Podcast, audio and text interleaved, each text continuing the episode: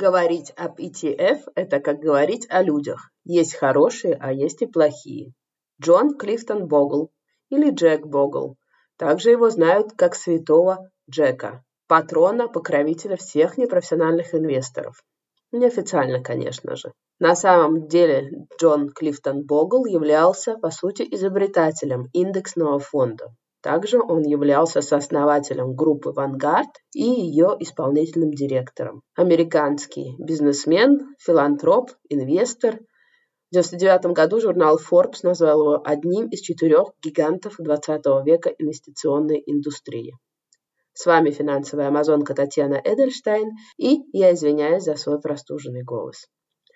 Также я хочу сказать, что чтобы вам было более наглядно, о чем я рассказывала сегодняшний подкаст, все эти сравнения, которых я расскажу дальше, они будут доступны на моей страничке в Инстаграме финансовая нижний дефис Амазонка латиницей. И, как вы уже догадались, сегодня я хочу проговорить про ETF или БИФы, или фонды, торгуемые на бирже. А конкретно я хочу поговорить об одном их виде, о том, который отслеживает индекс S&P 500. Напоминаю, индекс S&P 500 – это определенный эталон, который отслеживает состояние американской экономики. Он отслеживает движение 500 самых крупных и успешных американских компаний. Что такое ETF? Я вам быстро напомню, что ETF или биржевой фонд – это как бы по сути сумма объединенных активов, которые объединены в одной ценной бумаге, которая работает по сути как обычный фонд. Но в отличие от обычного фонда, ETF можно приобрести на бирже.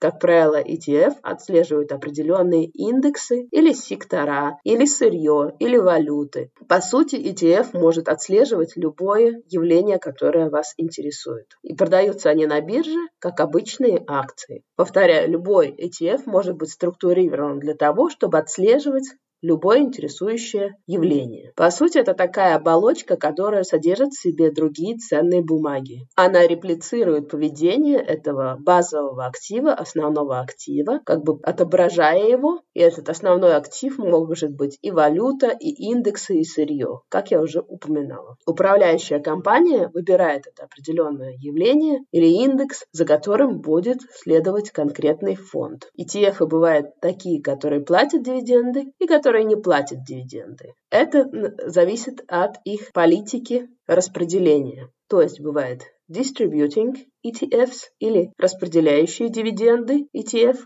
или accumulating или аккумулирующие ETF, которые все дивиденды реинвестируют. Как часто ETF платят дивиденды, зависит от конкретной бумаги, но в большинстве своем они платят дивиденды один раз в квартал, то есть четыре раза в год. По сравнению с обычными фондами, ETF, как правило, более ликвидны. Их проще продать и проще купить, потому что это все происходит на бирже. Также у них обычно очень маленькие издержки на управление или менеджмент фи. Но давайте я больше не буду вам об этом рассказывать, потому что про ETF я записала целый отдельный подкаст. Сходите и послушайте его. Итак, сегодняшний подкаст будет посвящен исключительно нескольким ETF.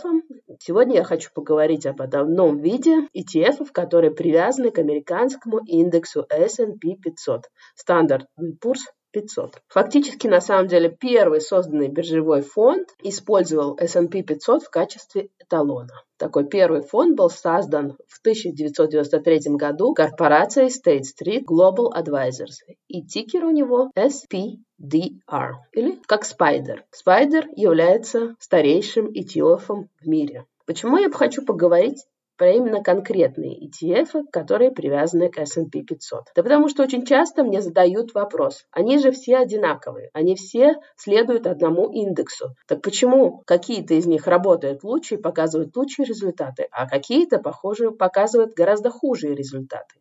Почему один перформит так, а другой перформит так, если по сути это одинаковые бумаги, которые следуют одному и тому же эталону? Ну, давайте разберемся. Для примера я разберу два ETF, которые следуют индекс S&P 500, которыми я непосредственно сама владею, которые есть в моих портфелях. Один из них очень популярный, а другой из них не слишком популярный. Первый из них это Vanguard S&P 500 UCITS ETF. Он очень популярный, тикер у него VUSA. И второй из них не столь популярный, Invesco S&P 500 UCITS ETF. Тикер у него P500. Для сравнения этих двух фондов я использую сайт Just ETF. Он бесплатный. Я довольно часто сама его использую, чтобы сравнивать какие-то фонды или посмотреть какие-то параметры по определенным фондам. Я не являюсь никаким аффилированным лицом этого предприятия, просто использую как обычный пользователь. И вы тоже можете им пользоваться. Итак, два ETF VUSA и P500. Если смотреть на мой счет, то P500 перформит лучше. У него как бы увеличивается его стоимость больше. То есть перформанс, я смотрю на график, его перформанс гораздо лучше, чем перформанс VUSA. Но если смотреть ретроспективно, надо понимать, что очень зависит от того, когда конкретно вы купили этот фонд, эту конкретную ценную бумагу. Показатель доходности будет отсчитываться именно с момента, как вы его купили. То есть, если вы, допустим, купили ценную бумагу, и она стоила дорого, а потом произошел 22 или 21 год, и она упала вниз, то у вас все время будет показывать минусы по поводу этой ценной бумаги. У вас будет показываться unrealized return, то есть э, нереализованный доход э, в минусах. И наоборот, если вы купили что-то достаточно задешево, например, в 2021 году или в 2022 году осенью, и будете смотреть на эту бумагу там, через некоторое время, то есть у вас, скорее всего, будет положительная доходность у этой бумаги. Итак, если посмотрим последние цены на эти ETF, Vanguard последняя цена была 71,66 евро, и Invesco P500 стоил 729,61 евро. Оба продаются на Ксетре, это немецкая биржа, у нее тикер Ксетра, Deutsche Börse. И обе эти бумаги, как я уже говорила, отслеживают индекс S&P 500 полностью. У обоих фондов э, валюта – это доллары США, риск валютный не хеджирован, и оба эти фонда достаточно древние, то есть если они довольно старые. То есть если посмотреть, э, ВУСа был создан 22 мая 2012 года, P500 был создан 20 мая 2010 года, то есть P500 немножко старше, на два года. Почему важен дата, когда этот фонд был создан? Почему важен вообще его возраст фонда? Очень просто, потому что по возрасту фонда, когда у вас есть большой длинный трек-рекорд, то есть длинный интервал, где вы можете смотреть результаты этого фонда, вы можете понять, э, насколько он результативен, насколько он доходен или не доходен, какой его перформанс. То есть чем длиннее этот срок, тем как бы вы больше получите знания, перспективу о том вообще, как этот фонд работает. Следующее, на что я хочу обратить внимание, которое, наверное, будет основное, почему эти фонды работают э, так по-разному, почему P500 работает немножко лучше, чем ВУСа. Это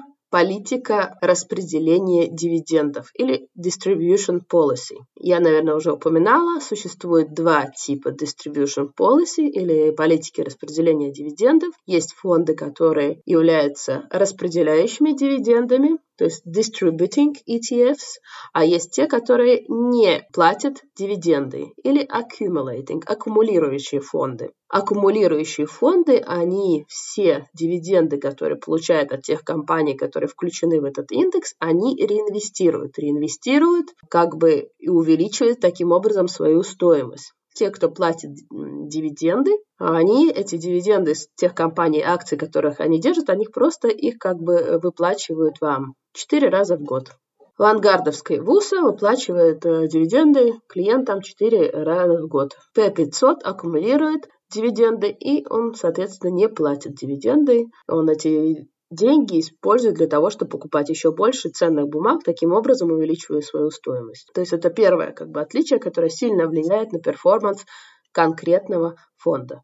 Если ты все время реинвестируешь и реинвестируешь, то понятно, что бумага как бы будет как бы увеличиваться по сути в стоимость. То есть, потому что они должна, по идее, потому что они все как бы реинвестируют. Вот, например, Тесла, они тоже не платят дивиденды, они все реинвестируют. А AstraZeneca, они платят дивиденды. Coca-Cola платят дивиденды. То есть это то, на что вам надо обратить внимание, когда вы строите свою стратегию, свою тактику, вы понимаете, нужны ли вам компании, которые будут расти, но реинвестировать все свои прибыли, соответственно, не выплачивать дивиденды, или вы все-таки дивидендную стратегию хотите, как получать какие-то определенные выплаты, тогда вы смотрите те компании, которые или те фонды, которые платят дивиденды. Дальше идет один очень важный момент и сильное отличие между этими двумя фондами по поводу репликации. Что такое replication? Или репликация, или отображение. Как происходит репликация как бы индекса? Это вопрос, каким образом она конкретно отслеживает свой базовый актив. Есть физическая репликация, вот, например, ВУСа, вангардовская, это фонд физической репликации. И что это значит? Это значит, что у управляющей компании на депозитарном счете стоят вот эти акции всех 500 компаний, которые входят в индекс в пропорции, каком они есть в индексе. То есть это физическое отображение, по сути, этого индекса. И второй вид, например, P500 как раз-таки является представителем второго вида. Это синтетическая репликация или синтетическое отображение. Что значит синтетическое отображение? При синтетическом отображении отображение исследования конкретному индексу осуществляется не за счет того, что у инвестора на счете стоит акции 500 самых крупных компаний США в пропорции, как в индексе, который, по сути, представляет собой этот индекс. Они достигают отображения этого индекса за счет сложных финансовых инструментов или деривативов. Например, в данном случае свапав. Я не хочу здесь даваться в подробности, потому что это довольно сложная тема. То есть э, вам надо понимать, что у управляющей компании P500 не стоит на счету бумаги акций 500 самых крупнейших компаний. Они заключили с другими контрпартнерами долгоиграющие договора с другими брокерами, с другими инвестиционными фирмами, по которым у обоих сторон есть какие-то обязательства по поводу вот этого базового актива, по поводу акций этих 500 компаний. То есть реплицированное, э, то есть реплицирование этого индекса, отображение этого индекса достигается исключительно за счет деривативов. Соответственно, как правило, такие бумаги считаются более рискованными, чем как бы бумаги с физической репликацией. То есть одно дело, когда ты, у тебя есть бумага, привязанная к акциям 500 крупнейших компаний Америки, и эти акции стоят, вот этих 500 компаний Америки, стоят на счету в депозитарии, а другое дело, когда у тебя есть какие-то обязательства по этим бумагам, и нет физически этих бумаг на счету. Вы понимаете различие, да? Еще два разницы у них есть, например, ВУЗ имеет право сдавать в аренду акции этих компаний, которые держат на счету. У P500 он этого не делает. Ну, логично, потому что у них его на счету нет. Это тоже иногда на это стоит обратить внимание. Это строка Securities Lending или залог ценных бумаг. Обычно там стоит Yes или No. У ВУСа стоит Yes, у P500 стоит No. Следующий очень важный показатель, который, по сути, определяет наряду со стратегией распределения дивидендов, о которой я говорила ранее, то есть политикой распределения дивидендов или distribution policy, и он сильно влияет на эту разницу в стоимости и, и в перформансе этих, по сути, бумаг. Так вот, это общий коэффициент расходов или TER, про который я уже неоднократно говорила.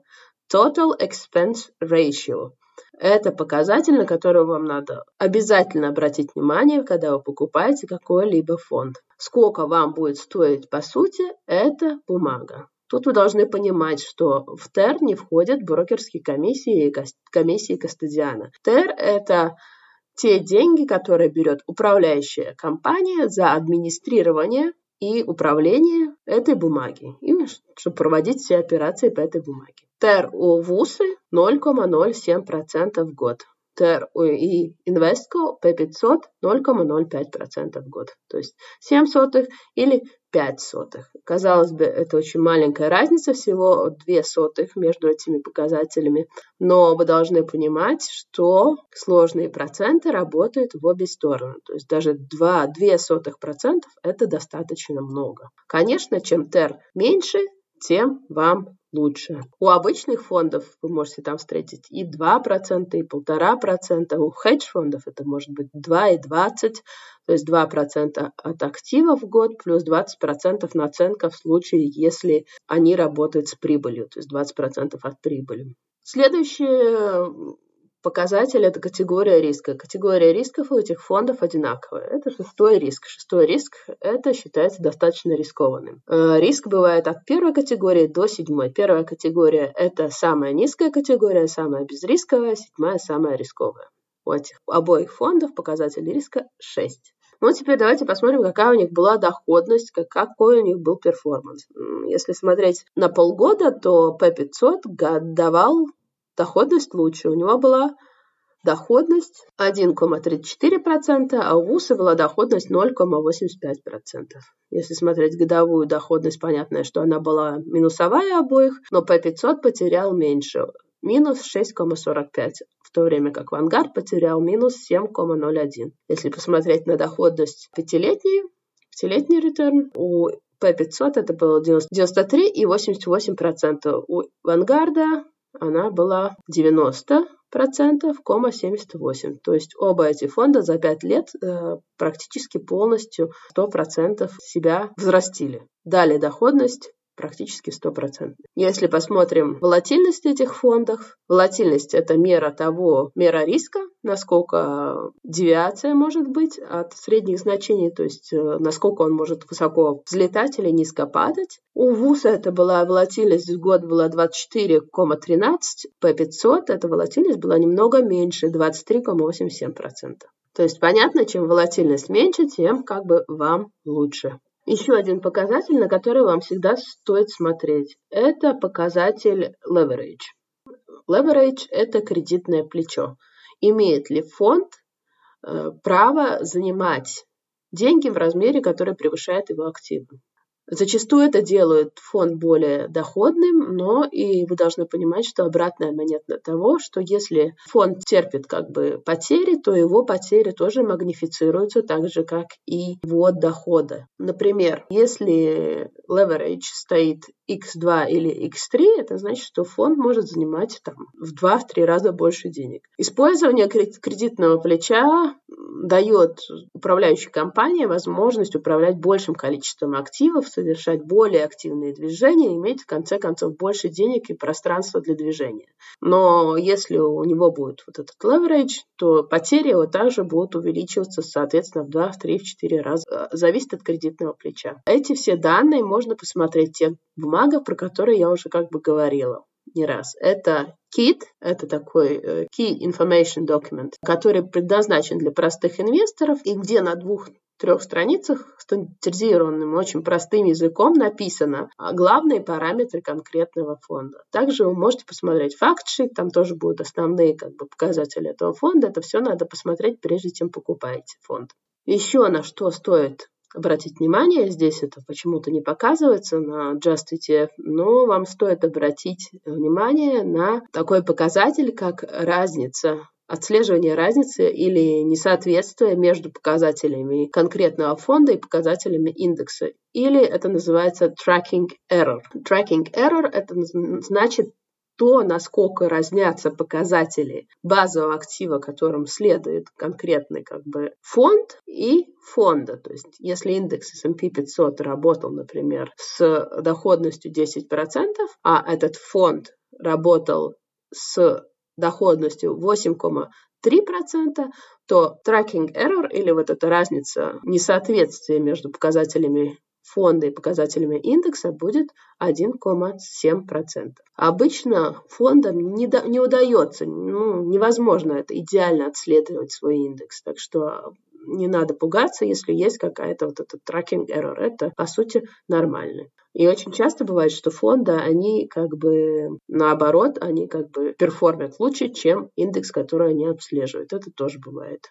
Если суммировать, в принципе, о чем мы говорили, почему P500, на мой взгляд, перформит немножко лучше, чем ВУСа, хотя они очень похожи. Ну, во-первых, потому что он не выплачивает дивиденды, он реинвестирует. Во-вторых, он является синтетическим. В-третьих, он, у него как бы меньше коэффициент расходов, то есть TER у него меньше. Это в совокупности, по моему мнению, дает то, что он работает лучше, чем фонд ВУСа. Я не говорю, что конкретно эта бумага работает лучше, просто вот если смотреть на исторические данные, 5 лет, то есть мы видим, что доходность у него лучше, и в моем портфеле он тоже работает лучше, чем аналогичный фонд Way USA.